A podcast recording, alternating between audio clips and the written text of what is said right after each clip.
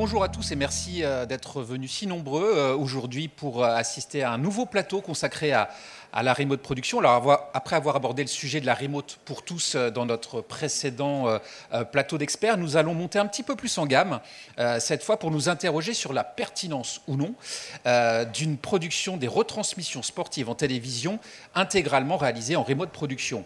Alors, nous le savons, le sport a été, il y a près de 10 ans déjà, précurseur dans le domaine de la remote production. L'activité, grâce aux technologies, s'est largement développée depuis dans l'ensemble des pays européens. Pourtant, si on regarde de près, on est encore loin d'une production 100% à distance pour le programme sportif, le live sportif en télévision. D'ailleurs, est-ce que c'est réellement un objectif atteignable et souhaitable ?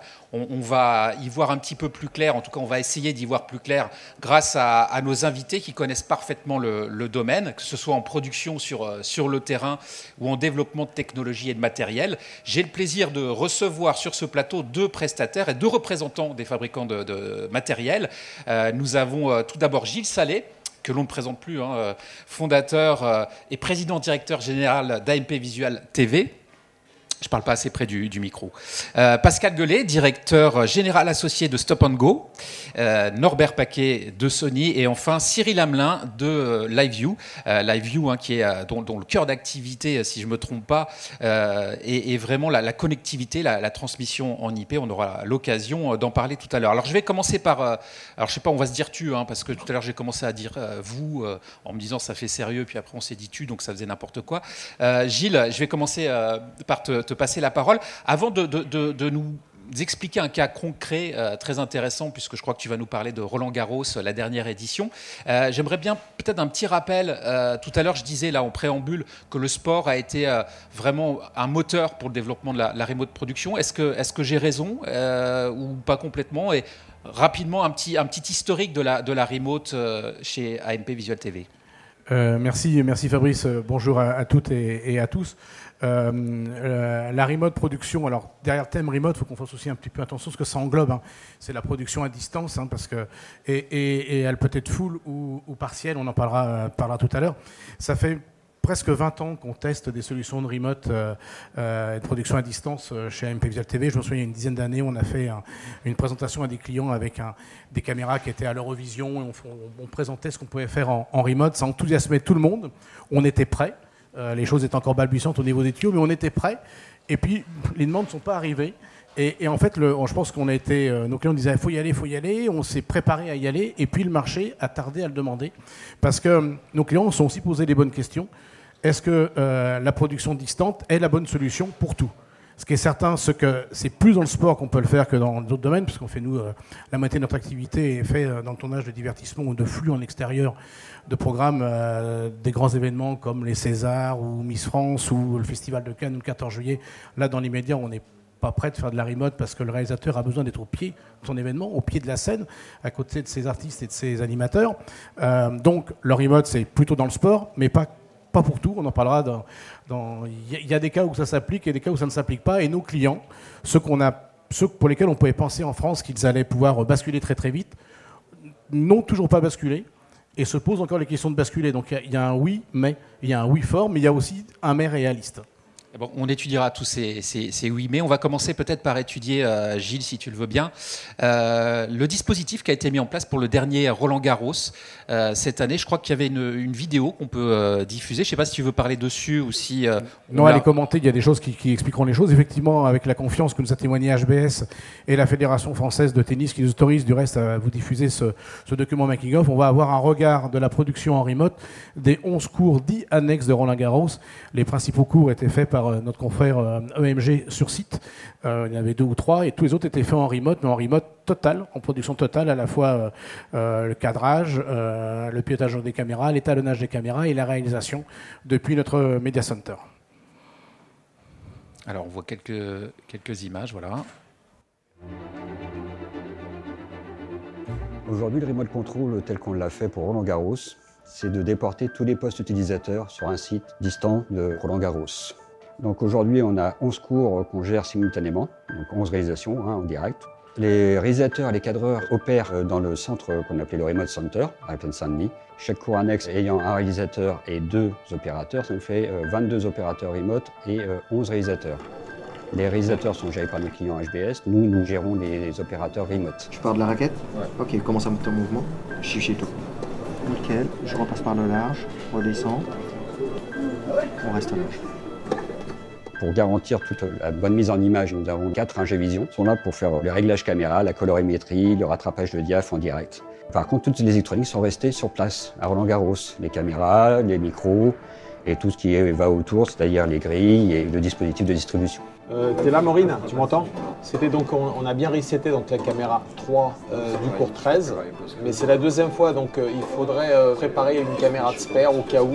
Ok, j'y vais. Au niveau du filet, c'est bon? Non, tu pourrais encore un peu. Top. Ce projet a été possible grâce à la confiance d'HBS qui ont cru en nous sur un type d'événement comme ça qui n'a jamais été fait. Et du coup, nous avons réfléchi à un setup pour pouvoir créer ces 11 régies déportées. L'élément principal de ce setup, c'est la fibre noire. La fibre noire que nous avons éclairée donc, et créer toute la configuration réseau autour de ça. Cet aspect de direct, parce que l'on fait quand même la réalisation de 11 cours pour tous les repreneurs internationaux, pour nous ça devient tellement naturel que voilà, on essaie de travailler dans la bonne humeur toujours et d'avoir une ambiance apaisée. Il y a un souci sur le cours 11. Ouais. Il n'a pas sa petite vignette, tu sais, dans ton menu. Je vous amène les spécialistes. Tu peux appeler quelqu'un de l'autre côté, à mon avis, tu vas la redémarrer et ça va repartir. En fait, ce nouveau process a permis de faire converger différents métiers au sein de l'entreprise. La partie digitale avec la partie vidéo mobile. On travaillait déjà un peu ensemble, mais sur ce projet-là, il a vraiment fallu qu'on crée du lien. La chimie est venue naturellement. Je pense que tout le monde était à fond dans ce projet. La cohésion d'équipe s'est faite, mais instantanément. Je pense que c'est l'essence même d'AMP, d'avoir cet esprit d'équipe, d'entraide entre les différents collaborateurs. On est tous dans le même bateau et on prend le cap.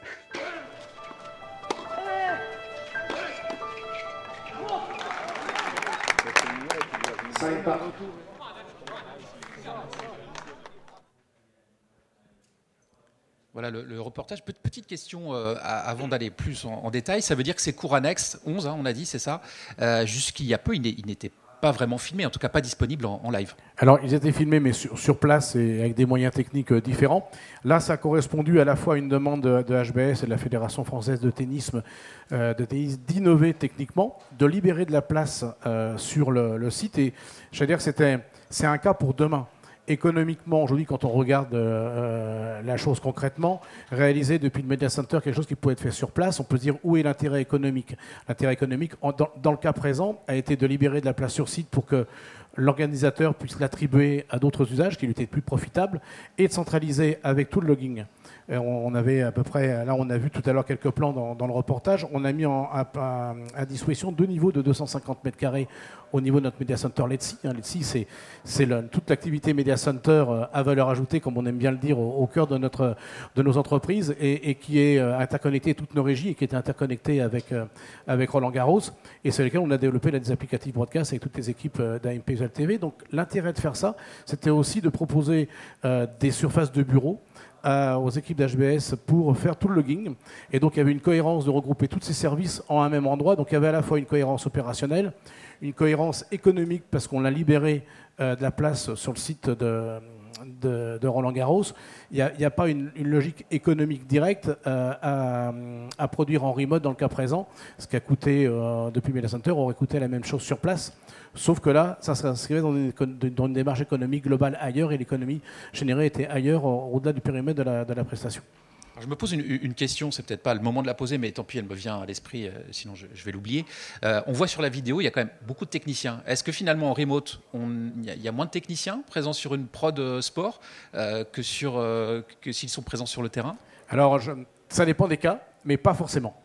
On a le cas, par exemple, tout le monde pense que oublions un petit peu le cas de Roland-Garros, partons sur le cas d'un tournage en province en disant je vais faire de la remote production, ça va me faire des gains économiques. Et aujourd'hui, quand on fait les calculs, et c'est pour ça que ça ne bascule pas plus vite, parce que le gain économique, il n'est pas forcément avéré aujourd'hui, d'autant plus que L'intérêt de la remote, c'est d'éviter de déplacer les collaborateurs en province sur des distances éloignées de centres où il y a des ressources techniques, des ressources humaines techniques. Or, en France, il n'y a pas beaucoup de déserts de compétences techniques.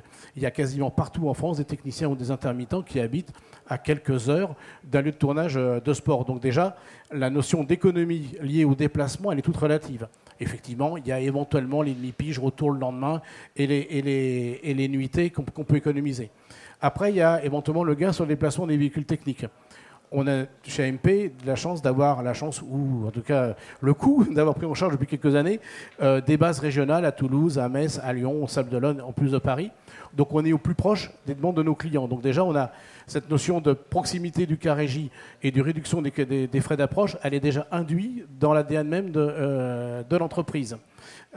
Donc tout ça crée un facteur que d'aller déplacer des gens ou des moyens techniques sur site ne coûte pas forcément plus cher que de les amener sur un media center. Qui plus est, on s'est organisé, on s'est doté de 14 camions chez nous qui sont sous la gamme de notre filiale Xiprod et Xilive pour faire de la production simplifiée, dont 7 d'entre eux sont dédiés au remote, avec des coûts de mise en place très très optimisés. Et il s'avère, quand on prend notamment ces petits cars pour faire des tournages en 4 ou 5 caméras sur un site, on travaille en production locale, entre guillemets, classique, versus la production remote, avec une personne de moins que si on fait une solution remote.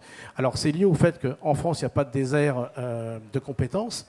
Il y a une offre chez AMP Visual TV qui est très pertinente et à proximité des lieux de tournage. Donc, c'est vrai que tout ça, quand les clients ils additionnent tout, ils disent finalement, on va continuer à faire des tournages avec votre solution ICAR tant qu'on est en 4 ou 5 cams plutôt que de basculer en remote. Bon, néanmoins, on fait aussi beaucoup de tournages en remote. On en parlera tout à l'heure dans des cas très spécifiques où ça se justifie. On va revenir sur Roland-Garros. Quelles ont été les difficultés ou les challenges principaux sur ce dispositif ? De démarrer le lundi matin à 10h, 11 cours simultanément avec 11 régies de production dans un même espace, même s'il était grand, sans aucun incident technique. Et une préparation en grande confiance avec les équipes d'HBS au préalable, installer les doubles flux avec le site de Roland-Garros, faire en sorte que les équipes travaillent main dans la main entre le savoir-faire de notre Media Center et les équipes de l'ETSI, notre filiale digitale, et les compétences des gens d'AMP Visual TV. Mais tout ça, s'est fait dans la bonne humeur. Et les difficultés, je veux dire qu'il n'y en a pas eu de particulière. Ce n'est pas notre première opération en remote, donc on n'a rien découvert, on n'a rien expérimenté de dangereux, si ce n'est de faire simultanément 11 productions qui démarraient tout au même moment et tout s'est passé parfaitement. Combien de temps de préparation pour mettre en place ce dispositif ? On a discuté au moins 6 mois à l'avance, parce que forcément on a aussi construit des flux en induction. Un en direct et un qui passe par les locaux d'HBS. Donc forcément, on a aussi réfléchi à une stratégie à venir également. On a dû installer... On n'a pas 11 régies de production distantes à demeure au Media Center. On a installé un dispositif spécifique autour de cellules V-Box. Donc, sur le terrain, il y a dû avoir une quinzaine de jours de préparation physique et puis plusieurs mois de réflexion à l'avance sur le papier. On va te repasser la parole, bien sûr, Gilles. J'aimerais qu'on écoute Pascal Guélet. Je crois que le Media Center, il peut se visiter là, pour les gens présents sur le Satis. Il y a à l'extérieur, et on pouvait vous interroger Guillaume qui est là. Il y a un véhicule à côté qui est le Remote Car, et on va voir le Media Center, si vous voulez le voir, qui est à 200 mètres. Donc on fait des petites navettes, puisque le cœur du dispositif LiveU, notre Media Center, est à quelques mètres d'ici. C'est un Media Center à valeur ajoutée. Ce n'est pas simplement des lieux ou des outils techniques pour faire transiter des signaux. Notre valeur à nous, c'est de rajouter des compléments techniques sur le produit, sur les programmes de nos clients pour leur donner une valeur ajoutée. Ça va des cabines commentateurs, ça va aux solutions d'habillage graphique. Puisque tout à l'heure, on parlait beaucoup de production remote, mais l'habillage graphique, par exemple, c'est un exemple de ce que l'on fait régulièrement. Sur le foot africain. Sur le foot africain. Tous les matchs qualificatifs aux événements internationaux mondiaux, que ce soit le CHAN en Afrique, la CAN ou la Coupe du monde de football, qui sont produits en Afrique, sont produits en clean en Afrique, sans habillage. Et les habillages sont intégrés jusqu'à 11 ou 12 simultanément dans nos locaux afin d'avoir une harmonie de ce qui part à l'antenne. Après, on a aussi des cabines commentateurs, on sait faire du highlight et tout ce qui va derrière. C'est un des exemples de ce qu'on peut faire sur un Media Center. Ce n'est pas seulement de la production distante et heureusement que ce n'est pas que ça. Et l'habillage, on a fini tout à l'heure la conférence par aborder le sujet de l'habillage, justement, ça fait partie des thématiques importantes en sport, évidemment. Et ça fait partie, comme tu disais, Gilles, des différents niveaux de remote. Et celle-ci, l'habillage est quand même une demande assez fréquente, je pense, de plus en plus d'externaliser et de centraliser en un même endroit l'habillage, à l'image de ce que vous faites sur le foot. Allez, on va passer le micro à Pascal Guélet. Un petit mot sur Stop and Go. Beaucoup de sports en production Stop and Go. Et puis, comme son nom l'indique, je pense, mais je vais peut-être dire une bêtise, à l'origine, beaucoup de sports automobiles. C'est ça, Fabrice. Bonjour à toutes et à tous. Oui, la base de Stop and Go et son ADN, c'est le sport auto, puisque le fondateur de Stop and Go, qui est Geoffrey Delus, est un ancien pilote pro et il a couru en tant que pilote professionnel pendant un peu plus de 10 ans sur tous les circuits mondiaux. Donc la logique a voulu que quand Stop and Go s'est développée, elle s'est clairement développée autour du sport automobile. Et on a fait le choix, quand on s'est associé avec Geoffrey en fin 2017, début 2018, d'utiliser tout ce savoir-faire qui avait été acquis pendant pas mal d'années déjà, puisque la boîte existait depuis une 15aine d'années, pour se diversifier. On a commencé par se diversifier beaucoup dans le sport. Effectivement, on est allé vers d'autres sports. Et la boîte grandit comme ça et progresse depuis. Voilà, en tout cas, on s'y attelle. Alors, la remote production, évidemment, suite logique, quand on fait de la production sport. Je crois qu'il y a également une vidéo, peut-être, Pascal, qu'on peut diffuser. Et puis, volontiers. Je vais te laisser nous en parler.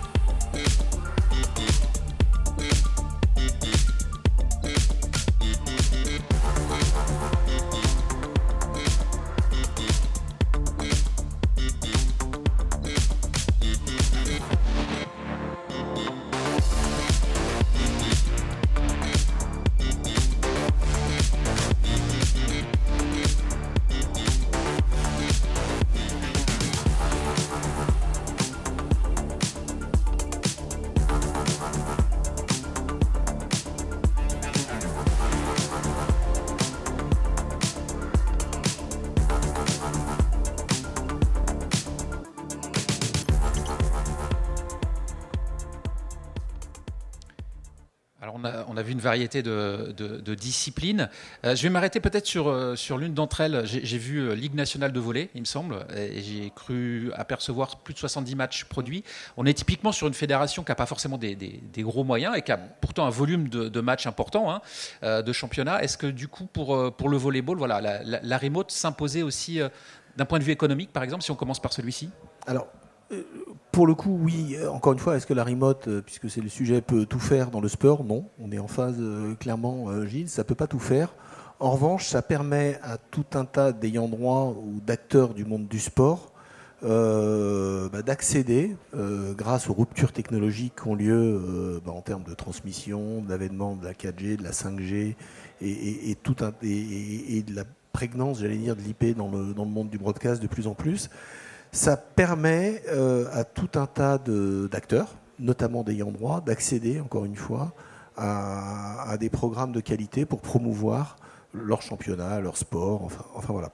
Et typiquement, dans le cadre du volley, on a réussi avec les équipes techniques et de production de Stop and Go, sous la houlette d'Olivier Gouze, à pousser des solutions qui sont efficientes économiquement, voilà, parce que clairement on déplace très peu de monde, on envoie un véhicule léger dans les différentes salles dans lesquelles ont lieu le championnat, et ça c'est dans toute la France, il y en a à Chaumont, à Tourcoing, à Cannes, enfin voilà. On envoie donc un véhicule léger avec des kits qui sont prêts à l'emploi dans des flycases, dans lesquels il y a un Navi West, dans lesquels il y a une caméra, dans lesquels il y a tout ça. Ça, c'est mis en place par le technicien qui arrive sur place. On prend des cadreurs en local, voilà, tous qui sont dans, on essaye dans une zone, j'allais dire, de 100, 150, 200 km maxi. En tout cas, on les fait venir en voiture le matin et ils repartent, ou en train. Enfin, en tout cas, on fait en sorte que ça soit simple. Et on a une équipe légère au Remote Center, voilà, qui permet de produire des matchs à des coûts clairement de production qui seraient inatteignables sur des volumes comme ça en quart. Puisque, pour être très clair, on est, si on parle chiffres, parce qu'à un moment, encore une fois, la remote production sur ce type de sujet répond à des vrais enjeux économiques. Et on est à moins de 5 000 € le match produit en production exécutive. Donc, pour, combien de caméras sur il y a 4 caméras sur site, 2 qui sont cadrées. Et voilà. Donc non, ça ne peut pas tout faire parce qu'on ne fera jamais une finale de Ligue des Champions, en tout cas pas avant quelques très longues années, comme le fait Gilles avec les moyens techniques d'AMP. Mais je pense que c'est une offre de complément qui a une vraie place sur le marché et qui, encore une fois, est un vrai levier de médiatisation de tout un tas de sports ou de championnats qui, sinon, n'auraient pas accès tout simplement à cette visibilité et à la promotion de leur discipline ou de leur championnat. Donc, voilà. On en reparlera tout à l'heure de cet aspect-là parce qu'on verra, j'imagine, qu'il faut aussi que l'organisateur, les fédérations soient partie prenante. Je voyais aussi dans le clip un mot qui revient souvent, Gilles en a parlé déjà, mais le mot RSE qui ressort beaucoup dans ce clip. Je me fais l'avocat du diable, on n'est pas dans du greenwashing, c'est vraiment... Alors, concrètement, on économise beaucoup de déplacements avec la remote, évidemment, mais voilà, est-ce que c'est une valeur aujourd'hui qu'on utilise à bon escient ? Alors, pour être très clair, je veux dire, aujourd'hui, c'est beaucoup plus logique et intuitif que scientifiquement prouvé. C'est pour ça qu'on a lancé une étude, d'ailleurs en collaboration avec le ministère de la Jeunesse et des Sports, et sous l'égide aussi d'une filiale chez nous qui est Oxygène Sport, qui est l'indice Oxy, enfin bon, qui travaille pour pas mal d'ayants droit et de fédés, pour justement... plutôt que juste se raconter la messe en disant c'est super efficace en termes de RSE, d'avoir des vraies données. Et ce qu'on est en train de faire, c'est de justement typiquement sur une année de championnat comme sur le volley, on communiquera sur MediaQuest les résultats, mais de pouvoir faire un comparo car régie VS, ce qu'on a mis en place, et en étudiant vraiment, mais en intégrant aussi les coûts, encore une fois, de l'émission carbone d'un serveur numérique, enfin, en allant au bout de la démarche et en se disant voilà qui gagne le match. Je veux dire intuitivement, quand on déplace qu'un véhicule au lieu de X personnes, enfin, voilà, on peut penser que le résultat, on le voit arriver.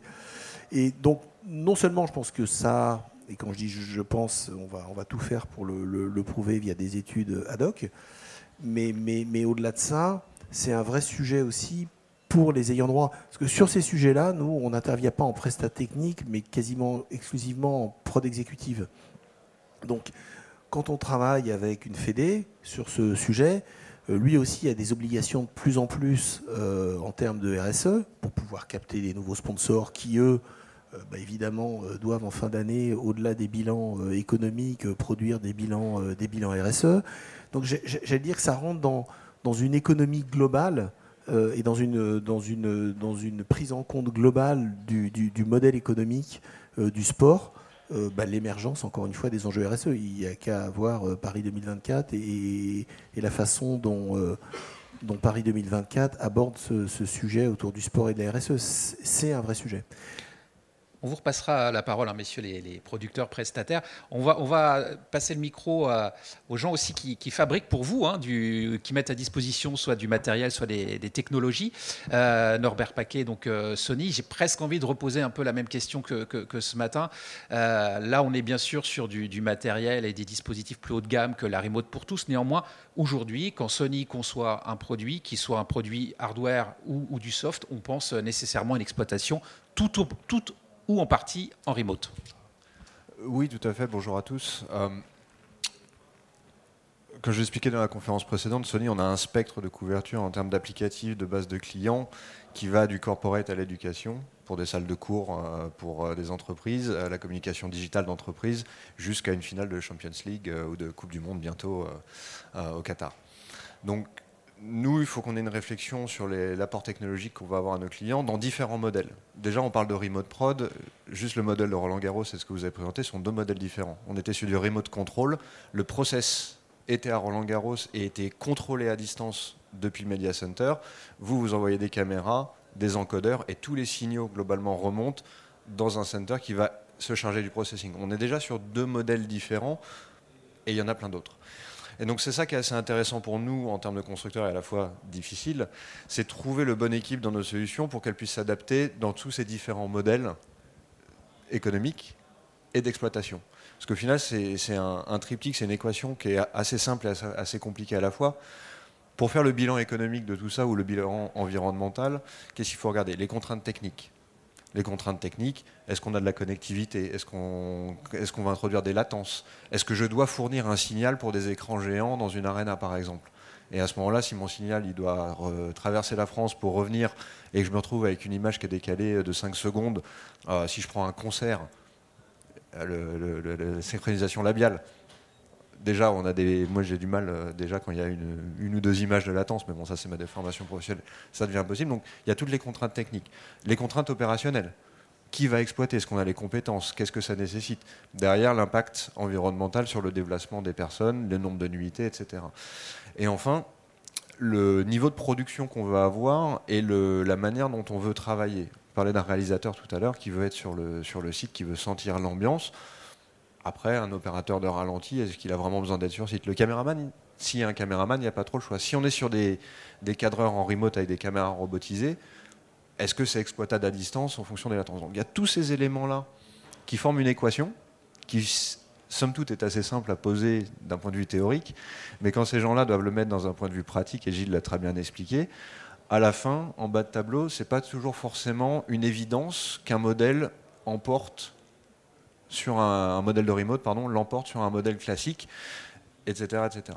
Ce qui est très intéressant dans le deuxième cas, c'est l'ouverture à des nouveaux marchés, à des nouvelles créations de contenu, où si je reviens un petit peu sur ces différents paramètres, on va pouvoir faire un compromis sur le nombre de caméras, par exemple. On va pouvoir faire un compromis sur même la qualité d'image éventuellement, puisque le produit final sera plutôt un produit digital parfois. Parfois non. Donc toutes ces choses-là sont assez intéressantes. Encore une fois, pour nous, il faut qu'on fasse attention sur toute cette chaîne et cet écosystème. Qu'est-ce qu'on propose en termes de codecs, pour aller un petit peu sur la technique ? Quels sont les codecs qu'on met à disposition ? Qu'est-ce qu'ils introduisent en termes de latence ? On a montré à IBC un codec H265 avec 18 millisecondes de latence. Donc là, ça devient assez intéressant parce qu'on fait rentrer de l'UHD 50p dans 100 mégabits par seconde. Et plus les 12 gigabits par seconde initiaux. Donc on peut aussi offrir des solutions technologiques avec des faibles latences à nos clients. Et ensuite, toute la chaîne de production, où on peut aussi avoir une discussion sur l'amortissement économique des investissements techniques, hardware et software, qui sont faits par les prestataires, et comment ils amortissent leurs investissements. Un quart de Gilles qui se balade sur la route, il ne travaille pas. Moi, j'appelle ça du capex dormant. Et ces équipements qui sont dans le car, ils sont centralisés et ils travaillent H24, idéalement, son capex, il amortit de manière beaucoup plus forte. Mais ça, ce n'est qu'une toute petite partie de l'équation économique globale d'une production exécutive ou déléguée. Et c'est là où je vais finir. Il y a différents modèles de production. Si on parle de la production principale, mais il y a également l'habillage avec le remote commentaire, le commentaire en remote. Je crois que tu en as fait, toi, à un moment. Donc, ça, c'est des choses qui peuvent aussi offrir, à partir d'une production qui est classique, une distribution, comme les différents matchs de Coupe d'Afrique, etc., dont Gilles parlait tout à l'heure, à différents ayants droit, avec une économie d'échelle qui est assez intéressante. Ils achètent, TF1 nous disait le jour, ils achètent des sports, la Coupe du monde de rugby féminine. Ils vont diffuser sur l'antenne principale les 4-5 matchs principaux en récupérant le feed, et ils vont allumer une régie pour faire tout l'habillage. 80% des autres matchs, ils ne peuvent pas les diffuser, ça coûte trop cher à mettre en œuvre. La remote, en faisant du remote commentary, il rentre dans une équation économique avec des outils et des moyens qui sont plus légers pour aller sur une plateforme digitale et monétiser ses contenus et ne pas les perdre. Donc ça, c'est assez intéressant, et nous, on doit trouver les moyens de fournir les outils cloud, les outils de processing centralisé, les outils, les modèles économiques aussi, non plus associés au hardware, mais avec du software qui permet d'avoir une flexibilité économique pour nos clients.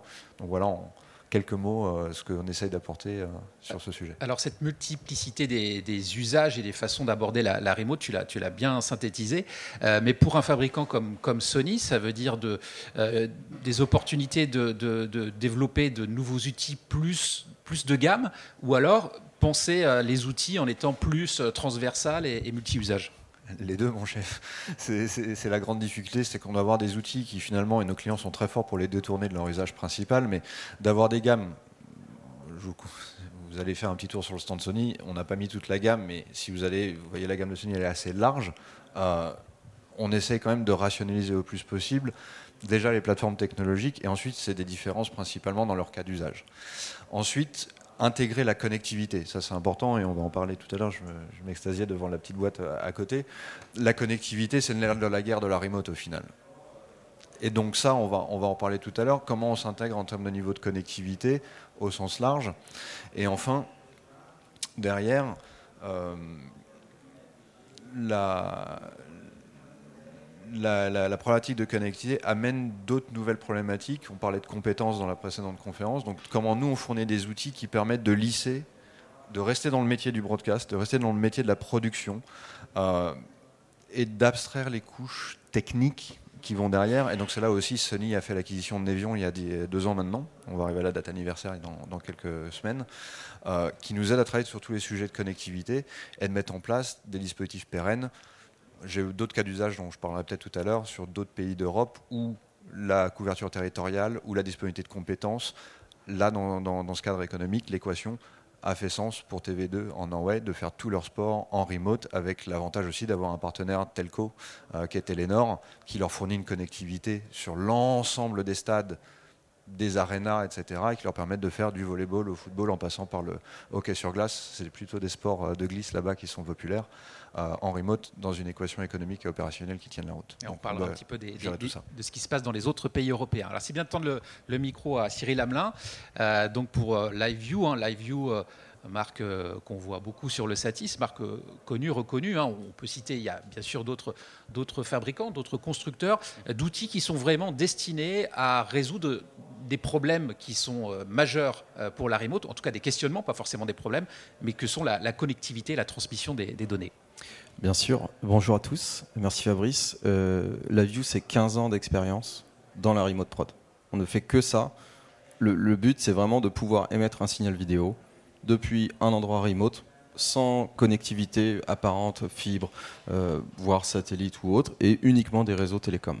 Donc toute l'histoire de LiveU, c'est de pouvoir se dire que je vais émettre un signal broadcast, branché sur un boîtier le plus petit possible, le plus portable possible, autonome, sur tous les réseaux disponibles télécoms, et m'assurer que j'ai un résultat broadcast. Donc ça, c'est un petit peu l'essence de LiveU.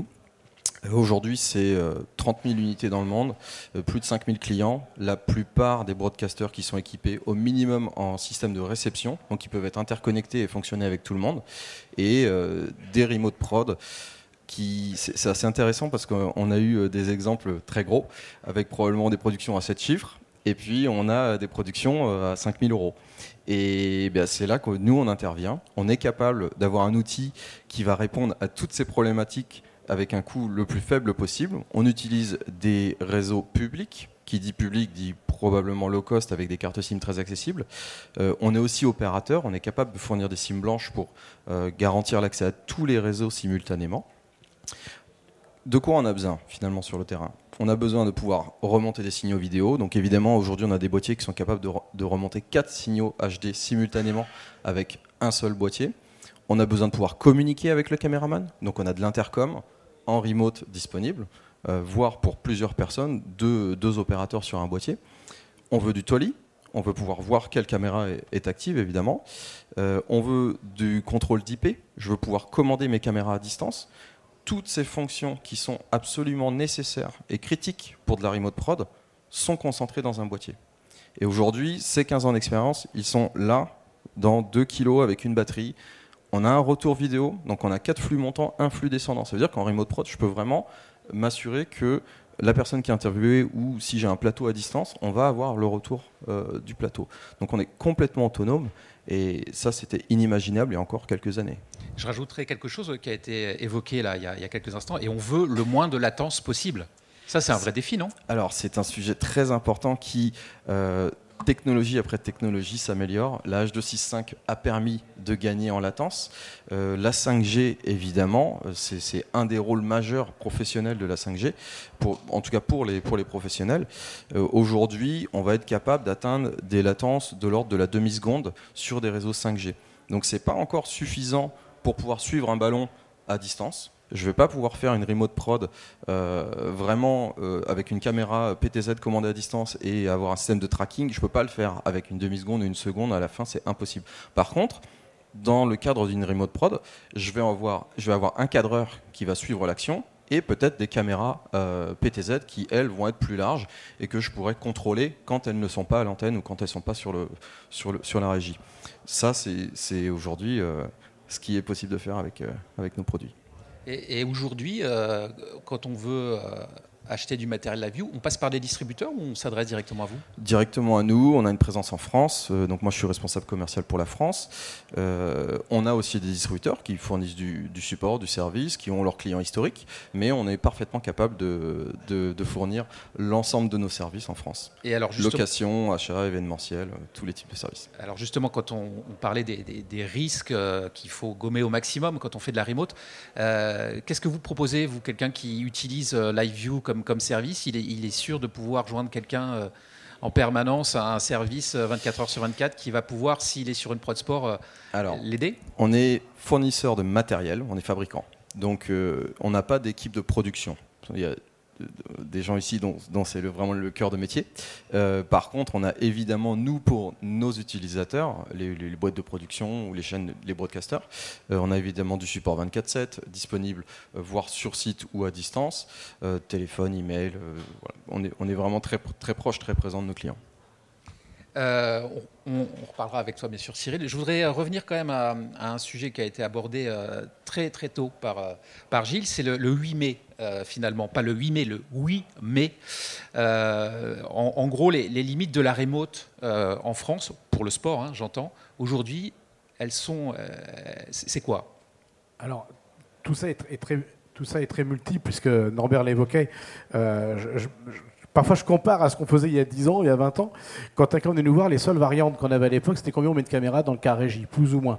Maintenant, c'est est-ce qu'on met un cas, est-ce qu'on fait de la remote, est-ce qu'on fait pour les réseaux sociaux, est-ce qu'on a des exemples assez variés, et pas que dans le sport. Hein. Donc la technologie, on doit s'adapter à la demande du client. Donc le fameux « oui, mais ». On a inventé des modèles économiques qui ont permis à des sports dits mineurs d'exister à la télévision.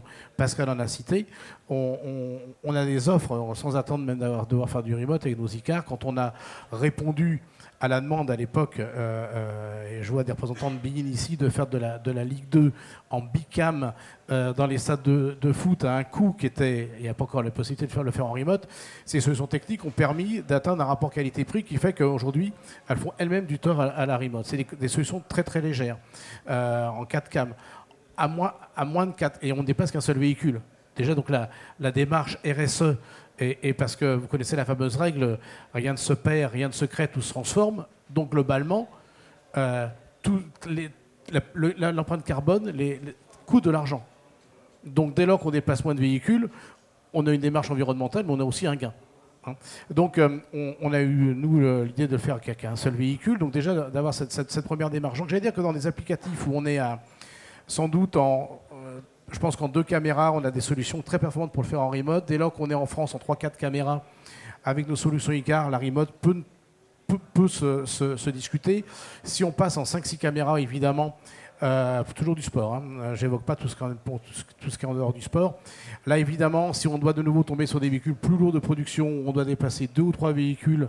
Là, de nouveau, en termes d'empreinte carbone, on a une logique de regarder ce qu'on peut faire en remote. Et au-delà, à mon avis, aujourd'hui, quand la config devient lourde, le remote n'est pas forcément encore aujourd'hui la panacée, parce que le programme ne se déroulera pas, ne sera pas fabriqué qu'autour de l'événement sportif. L'événement sportif, c'est vrai que des caméras sur un match de foot, qu'elles soient réalisées par un réalisateur dans la VDI ou à 300 km de là, il fera le même travail. Dès lors que le dispositif s'étoffe, il y a souvent des programmes d'avant, de pendant et d'après match ou d'après événement sportif qui nécessitent que le réalisateur soit sur place pour apprécier comment il va tourner les choses. Donc voyez-vous, il y a sur un même événement, il y a différents niveaux de compréhension de l'enjeu dit artistique pour avoir la bonne solution entre remote ou non remote. Et puis au-delà de ça, on crée après.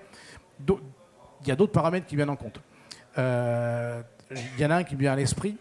On vient de finir, on fait depuis plusieurs années l'Ironman d'Hawaï. Entre autres, on a fait celui du Thaï. On fait aussi le championnat des Ironman pour le compte de l'organisation Ironman et d'ASO, notre client. Lorsqu'on a commencé à travailler sur la finale de l'Ironman d'Hawaï, il y a 4 ou 5 ans, nous déplacions des moyens HF traditionnels. Moto HF, relais hélicoptère, ce qui n'a pas moyen d'avoir d'avion sur place là-bas. Tout ça était onéreux, lourd. Et le client faisait venir une régie flacaise de Los Angeles qui déplaçait, donc avec une empreinte carbone non neutre, et un coût, tout ça est lié, à Hawaï. On a imaginé pouvoir le faire en remote. Et on réalise depuis maintenant 3 éditions, depuis notre Media Center, une production avec 18 caméras, 12 heures de décalage horaire, 12 heures de programme simultané, entièrement réalisé depuis Media Center. Pourquoi ? Déjà parce que le réalisateur, qui soit sur la ligne d'arrivée d'un Ironman comme d'une course cycliste, il ne va pas passer... l'événement lui passe quelques secondes devant lui, donc qu'il soit là ou ailleurs, ça ne le dérange pas, ça ne le nuit pas à sa qualité éditoriale. La réduction des coûts. On ramène tous les flux à notre Media Center. On évite de déplacer maintenant là-bas une régie. On réduit l'empreinte carbone en déplaçant moins de techniciens. Donc ce qui fait sens dans ce cas-là, c'est un gain économique qui est aussi un gain carbone. Les deux sont liés. Et on a été plus loin.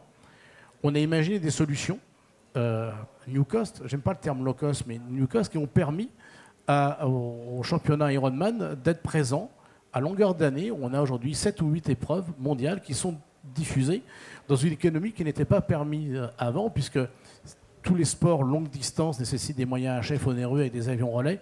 Là, on s'est affranchi de ça. Dès qu'on a de la couverture 4G, on a des systèmes avec des émetteurs 4G qui ramènent directement le signal à notre Media Center. Donc ça a ouvert la possibilité de le faire sur ce championnat qui n'avait pas les moyens de financer cette production. Et il y a des exemples encore récemment, le départ de 2 courses à la voile dans une ville qui me tient à cœur, qui est les Sables d'Olonne, sont faits grâce à la production distante, parce que ça ne faisait pas sens pour une économiquement de la faire en production traditionnelle, et l'autre c'est une demande de l'organisateur qui voulait avoir une démarche environnementale de grande qualité. Donc on lui a prouvé qu'en ne déplaçant pas de car régie au Sable d'Olonne, mais en réalisant depuis notre Media Center, on était dans cette démarche. Alors voyez-vous, il y a plein de paramètres à prendre en compte, au-delà seulement du nombre de caméras. Et voilà, c'est où ça se situe, les enjeux éditoriaux et environnementaux. Pascal, on a pris l'exemple du volleyball tout à l'heure, qui a un championnat donc avec de nombreux matchs. Est-ce que l'économie aussi de la remote production, elle ne dépend pas aussi de l'organisation d'un calendrier de championnat ? Pour être plus concret, est-ce qu'il ne faut pas demander à une fédération, quelle qu'elle soit, mais qui veut réduire ses coûts de manière intelligente, lui demander de dire il faut décaler l'ordre des matchs, il faut faire en sorte que sur une journée, ce soit un même réalisateur qui puisse travailler. Est-ce qu'on est dans cette réflexion-là ? Est-ce que les fédérations, aujourd'hui, sont, et je poserai, Gilles aurait pu aussi répondre, mais sont ouvertes à ce genre de problématiques ? Alors, de plus en plus, évidemment, puisque c'est lié. Il faut que il y a un véritable mode collaboratif, et pour être là aussi employé des mots à la mode, de co-construction entre l'ayant droit et la production exécutive. C'est-à-dire que, pour reprendre un exemple très concret, que ça parle à tout le monde, quand on fait le championnat de France de triathlon, si les courses femmes et les courses hommes étaient décalées d'une journée, c'est pas la même chose que si la course femme a lieu entre 10 et 12 le matin et la course homme entre 15 et 16 l'après-midi. C'est une évidence, on a la même équipe de prod, enfin voilà. Donc oui, et clairement oui, il faut absolument que les ayants droit, les organisateurs d'événements et ou les fédés ou ligues intègrent cette notion-là pour pouvoir, parce qu'ils se rendent service eux-mêmes, pour pouvoir gagner en efficience économique et clairement RSE, puisque comme le disait Gilles, pour le coup, les deux sont liés. L'efficience purement économique ou carbone sans intérêt économique n'a pas de chance de perdurer. Il faut que les deux se répondent. Donc il est évident que tout un tas encore une fois, d'ayants droit, notamment sur des fins de saison, sur des play-offs et autres, je veux dire, entre les championnats masculins, féminins, je pense, doivent se poser la question pour événementialiser leur sport et en faire quelque chose qui retentisse mieux et qui soit moins cher à produire. Voilà. Et là, que ça soit pour le coup en remote ou pas en remote d'ailleurs, d'organiser l'événement différemment, ouais, c'est clair. Et est-ce que là, enfin, paradoxalement, il y a une logique en même temps dans cela. C'est-à-dire, est-ce que l'écoute, elle n'est pas plus simple pour des sports pour qui, de toute façon, c'est vital de trouver des solutions pour être diffusés, mais par contre, pour des gros sports, je pense au foot, ça doit être plus difficile de faire changer les mentalités, non, quand même ? Je pense vraiment, nous, on n'est pas concernés par la Ligue 1, enfin, ces enjeux-là. Je pense que Gilles répondrait plus facilement à la question sur ce sujet. Mais évidemment que cet enjeu-là, je pense, est clairement plus prégnant dans des disciplines qui sont pas le foot, la Ligue 1, qui sont pas le top 14. Et de toute façon que nous, pour le coup, pour Stop and Go, on va pas aller chasser parce qu'on n'a ni les moyens, ni le nombre de... Enfin bon, c'est pas notre marché, clairement. En revanche, quand on dit à la Fédé de triathlon, au lieu de produire juste la finale en fin de championnat, nous, on est capable de mettre en œuvre une captation de qualité bien produite, avec effectivement les 9 cams qui vont bien, les motos, les machins, les badins, les gouffins, et que dans un schéma économique qui permet de capter tout le championnat, c'est plus intéressant pour la discipline sportive et pour le sport. Donc nous, on répond à ça, en fait, pas effectivement à des enjeux sur le foot, notamment. Oui, Gilles ? Je peux amener un éclairage, mais nos clients prennent conscience qu'aujourd'hui, que un des facteurs déclencheurs de l'économie de la remote, puisqu'on se rend compte que sur le terrain, on va peut-être mettre un camion de moins, mais il y aura quand même les cadreurs sur le terrain, il y aura du personnel sur le terrain. On n'a pas un gros avantage économique, compte tenu qu'il n'y a pas de désert de compétences sur le territoire français. Le gros avantage économique, c'est la mutualisation des outils au niveau du centre de production pour qu'on puisse arriver à travailler pour plusieurs événements la même journée. On se heurte à différentes difficultés. Même si nos clients sont conscients de ça, ils ne peuvent pas toujours agir. Parce que parfois le producteur n'est pas l'organisateur de l'événement. Il y a d'autres paramètres à prendre en compte de cette logique économique. On s'est rendu compte qu'il y a en France des institutions qui auraient pu avoir un intérêt à basculer à la remote et elles ne l'ont pas fait malgré le fait qu'elles aient la main sur l'organisation de leur propre calendrier. Mais nos clients sont convaincus que c'est la mutualisation d'outils centralisés qui vont justifier du remote. Alors à nous de les aider à basculer dans ce sens-là, de leur dire, écoutez, si vraiment c'est contraignant pour vous d'organiser plusieurs prods la même journée sur un même lieu, en plus il faut que ce soit plusieurs productions pour le même client. Parce que si on a deux clients, le client A et le client B, quand on va commercialiser le client B, on ne sait pas encore si on aura le client A le matin ou l'après-midi. Donc, leur dire on va mutualiser un coût dont on ne sait pas si on pourra le partager, la ressource technique, c'est aussi prendre un risque en tant que prestataire. Par contre, à nous de les aider, nos clients, en étant encore innovants, j'allais dire qu'on parle beaucoup de hub, de cloud. Et bien nous, on va créer notre cloud privé, par exemple, en mettant des outils en réseau chez nous et en les mutualisant. Je pense par exemple le cas, et je pense que ça sera sans doute une des prochaines étapes de la remote. Tout à l'heure, on a parlé de l'habillage graphique. Je vais vous parler maintenant des serveurs de ralenti. C'est pas très logique qu'on déplace dans des cas régis des outils onéreux, avec un temps de route qui les rend inutilisables. Ils sont dormants alors que moi je voyais roulant. Toi, mon modèle économique va me prendre un coup dans la figure, tu vois, Norbert, merci. Et en les centralisant, on peut arriver à dispatcher leurs besoins en fonction des jours de la semaine, parce qu'on a une activité, tout le monde le sait, très dense en tournage en semaine sur nos studios, de même moyens techniques qui sont à disposition le week-end, qui peuvent faire de l'usage partagé avec des tournages de sport. Donc oui, je pense que la prochaine étape sur laquelle nous on est prêts aujourd'hui, déjà parce que notre Media Center a interconnecté toutes les régies de production fixes de la maison sur Paris. On a 9 régies de production fixes qui sont autant de régies de production distantes. Donc demain, partager toutes nos ressources serveurs, oui, pour arriver à en densifier l'usage. Donc quelque part, c'est pas le client qui va devoir se contraindre, c'est le prestataire qui qui fait preuve d'imagination pour proposer aux clients de mutualiser des ressources sans que chacun ses habitudes. La seule différence, c'est que les ressources de ralenti électroniquement seront basées à Paris et plus dans les cas régie. Oui, ça, on est quasiment prêt à le proposer demain à nos clients dans le domaine de la production sport. Norbert, tout à l'heure, j'ai cru comprendre que tu nous parlais en développement de software de l'obligation aujourd'hui pour des gens comme Sony de penser et de développer des produits qui soient finalement facilement utilisables par des gens qui ne sont pas nécessairement des spécialistes. On est d'accord que la remote entraîne une polyvalence, c'est le mot que je cherchais, nécessaire à beaucoup de techniciens. Aujourd'hui, comment vous concevez ça ? Parce que ça veut dire que vous devez mettre à disposition des produits un peu hybrides à des gens qui ne sont pas nécessairement encore formés à tous les usages, qui viennent soit de l'IP, soit du broadcast, même si de plus en plus les choses vont de pair et les formations vont suivre, on l'espère, mais ce n'est pas encore tout à fait le cas. C'est un vrai sujet, c'est-à-dire que l'adoption des nouvelles technologies, elle doit être faite par les utilisateurs. On doit rapprocher les deux le plus possible. D'un point de vue constructeur, on a un rôle de simplification. Après, tu l'as très bien dit, la formation reste clé. La compétence dans notre industrie, c'est un sujet qui est depuis 5-6 ans déjà récurrent au SATIS dans la plupart des conférences auxquelles vous m'avez convié. C'est comment on travaille sur un cœur de compétence audiovisuel broadcast, avec tout le monde de l'audio et de la vidéo et tout ce qui est nécessaire à la création de valeur dans la production d'un contenu audiovisuel, dans la manière dont on va raconter une histoire. Et ensuite, les compétences techniques qui vont derrière, autour du broadcast et de l'IP. Et ça, pour nous, c'est un très gros travail. Bien sûr, on ne peut pas outrepasser la problématique de compétences. Il faut comprendre au bout d'un moment ce que c'est qu'un flux IP, comment il fonctionne, comment une interconnectivité réseau, qu'elle soit 4G, qu'elle soit 5G, qu'elle soit fibre noire, qu'elle soit fibre éclairée via un opérateur de télécom, on doit comprendre les mécaniques associées. Après, il y a un travail au niveau logiciel sur l'expérience utilisateur.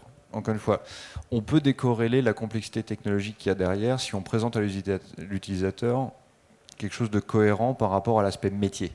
Et c'est là, typiquement, je parlais de l'acquisition de Nevion par Sony. On n'a pas été chercher une entreprise qui avait uniquement une compétence en réseau. On avait une entreprise devant nous qui avait une compétence en réseau dans le monde du broadcast. C'est-à-dire que les informations qu'on présente à un utilisateur, elles font sens dans le sens où on parle d'audio et de vidéo, on parle d'un point de connexion, d'une source.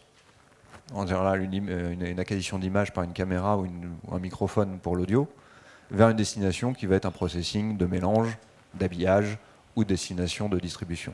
Donc c'est ça la réflexion, c'est d'amener l'aspect métier sur la couche technologique. Et aujourd'hui, le monde de l'IT, c'est un monde qui nous entoure dans tout ce qu'on fait.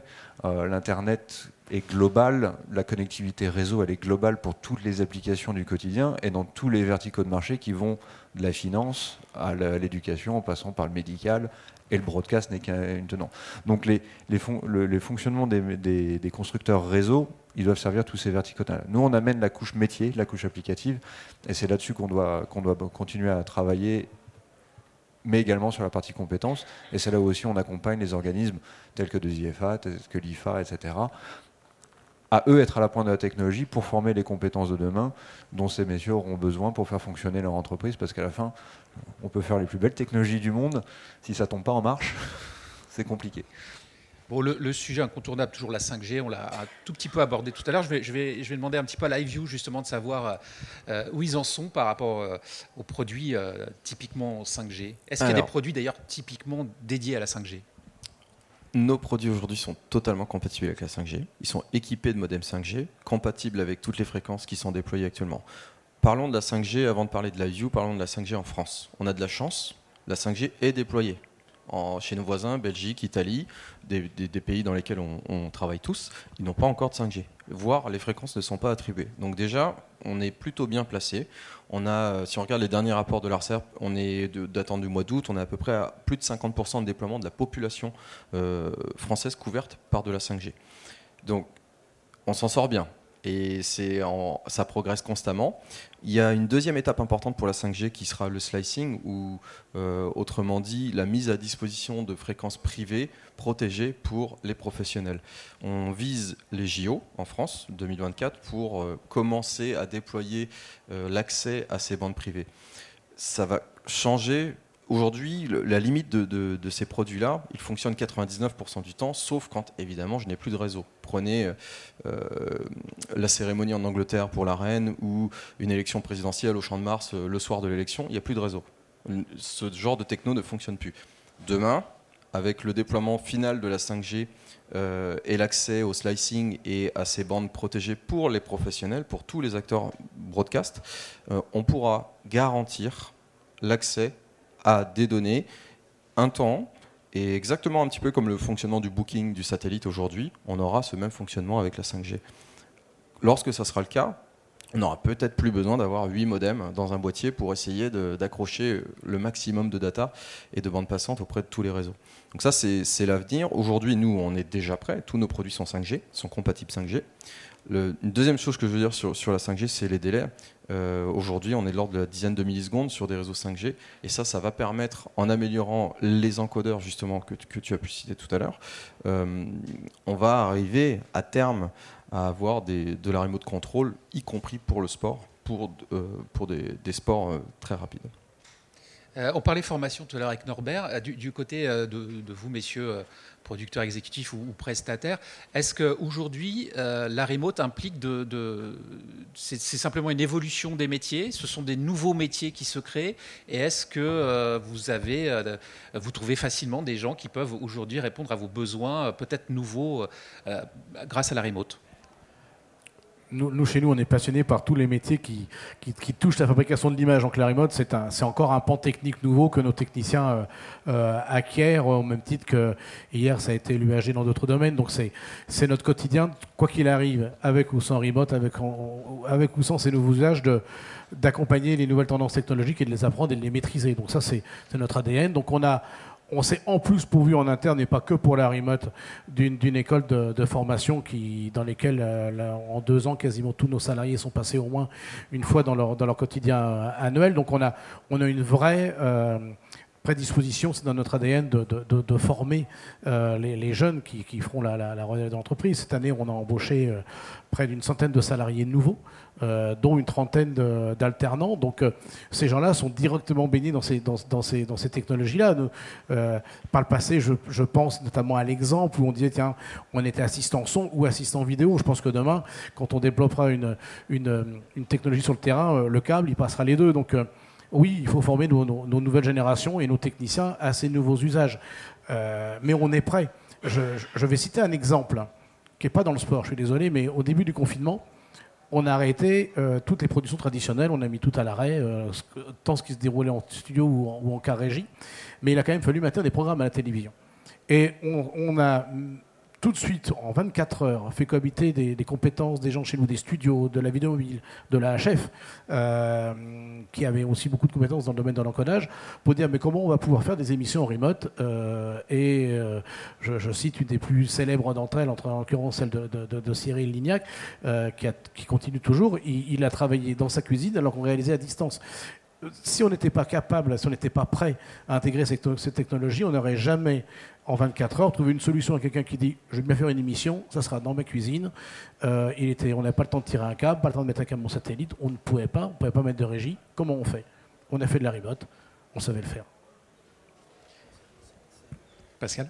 C'est clair, oui, en deux mots, nous, c'est une obligation du métier. Alors, il y a une école intégrée chez MP, pas chez nous, mais on fait intervenir des formateurs, notamment sur toute la partie réseau, intégration IP et autres, parce qu'encore une fois, comme on disait tout à l'heure, le broadcast analogique est en train de... Enfin, il y a des ruptures technologiques qui sont au cœur de notre...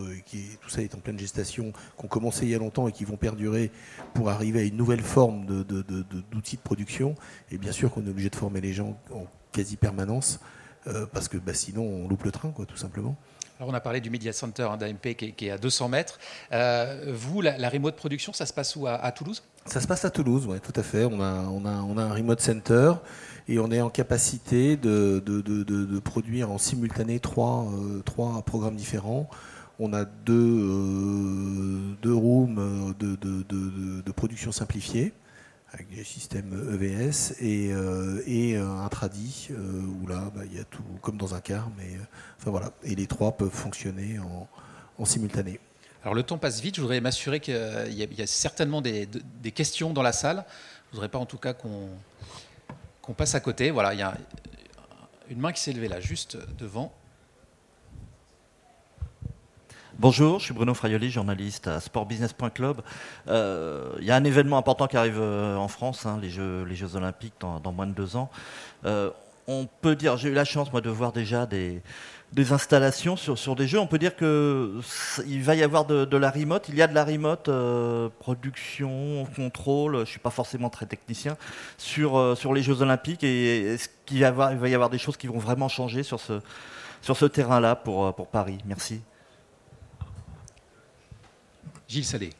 Je ne vais pas pouvoir vous répondre, il faudrait poser la question à OBS, qui est le producteur exécutif du dispositif sur les Jeux Olympiques. Voilà, c'est vraiment eux qui pourront répondre à vos questions, et même si j'ai quelques franges quelques éléments de réponse, je ne suis pas autorisé à les partager. Donc. Sans travail de secret spécifiquement, sur les grands événements mondiaux, de manière générale, on voit que la remote existe et de plus en plus prégnante. Mais pas sur la production principale. Ce qu'on a vu sur les précédents Jeux Olympiques, typiquement, OBS a mis en place des dispositifs de production pour chacun des sports avec des moyens traditionnels, pour les appeler comme ça. Cependant, les ayants droit, donc tous les broadcasters qui achètent les droits des JO pour les diffuser, eux, derrière, vont faire leur habillage. Ils vont ajouter leurs commentaires, ils vont ajouter éventuellement des reportages en plus, etc. Ça, en réalité, ça a tendance à se faire de plus en plus en remote. France Télévisions sur les JO de Tokyo, je crois qu'on avait une conférence là-dessus ensemble l'année dernière. L'an dernier, oui. L'an dernier, ben voilà. Expliquer qu'ils avaient fait quasiment 90%, surtout avec les contraintes sanitaires qu'il y avait à Tokyo malheureusement, mais avaient fait en remote. Donc là, c'est un élément de réponse que je peux donner. C'est-à-dire qu'il y a on parlait de l'habillage en fin de conférence tout à l'heure, ben on finit très proche du même sujet. C'est que beaucoup d'habillage se fait aujourd'hui en remote. J'ai lu des articles sur la Coupe du monde qui a lieu dans quelques mois. Beaucoup de broadcasters américains, entre autres typiquement, n'envoient que très peu d'équipes sur site au Qatar et vont faire tout leur habillage, toutes les émissions directement à distance, avec des moyens légers à l'International Broadcast Center à Doha et le reste aux États-Unis. Et ça, on le voit de plus en plus, parce qu'éditorialement, ça fait sens, parce qu'économiquement, ça fait sens. Et puis, on a beaucoup parlé de RSE aujourd'hui, et j'en suis très, très content. J'ai écrit un papier il n'y a pas longtemps sur ce sujet-là. Il y a aussi un énorme impact de RSE quand il faut bouger beaucoup d'équipes éditoriales et aussi d'équipes journalistiques, pas que techniques. Gilles voulait rajouter quelque chose. Juste un élément très concret qui illustre bien ça, parce que c'est vrai qu'on s'est beaucoup focalisé pour parler de la production du signal dit international de l'événement, mais autour de l'habillage, le remote est une vraie solution. Dans quelques jours, va commencer la Coupe du monde au Qatar.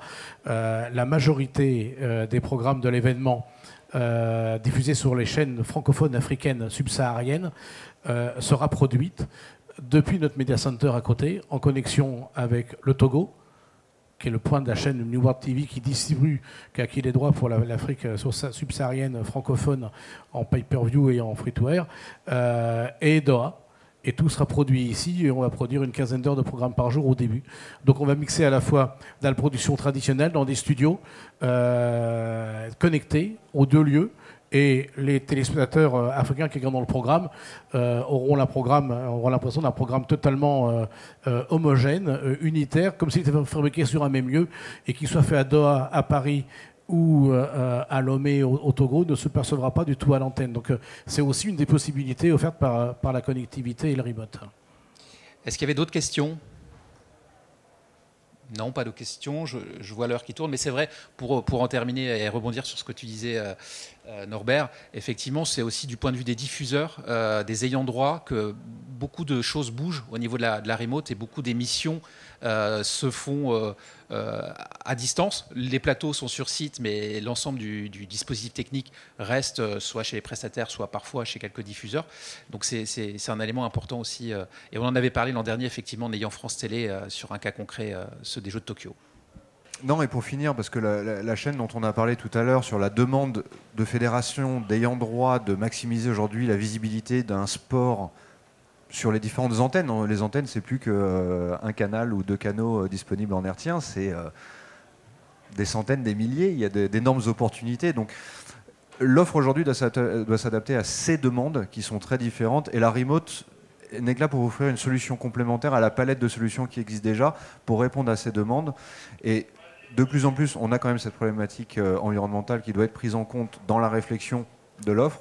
Et c'est là où la remote également offre des solutions intéressantes. Je serais très curieux de lire le résultat de votre étude sur l'impact environnemental. Pour votre information, il y a une initiative qui est équivalente en Angleterre. Si vous êtes producteur, vous avez la possibilité de le faire, c'est un peu casse-cou, mais il y a une association qui s'appelle Albert, basée au Royaume-Uni, qui est associée au BAFTA, et qui propose de faire le calcul de son empreinte environnementale de sa production. J'ai pas pu le faire, je suis pas producteur, mais c'est un organisme avec nous, on a travaillé justement pour discuter de ces problématiques et comment nous en tant que constructeurs on peut répondre à ça. Mais je vous invite à le faire, à regarder, et c'est très intéressant que vous fassiez ce calcul là, parce que déporter le problème n'est pas le résoudre. Merci beaucoup, messieurs, d'avoir participé à ce plateau d'experts. Merci de nous avoir rejoints malgré les grèves. Et puis, il y aura d'autres plateaux d'experts dans la journée. Merci beaucoup.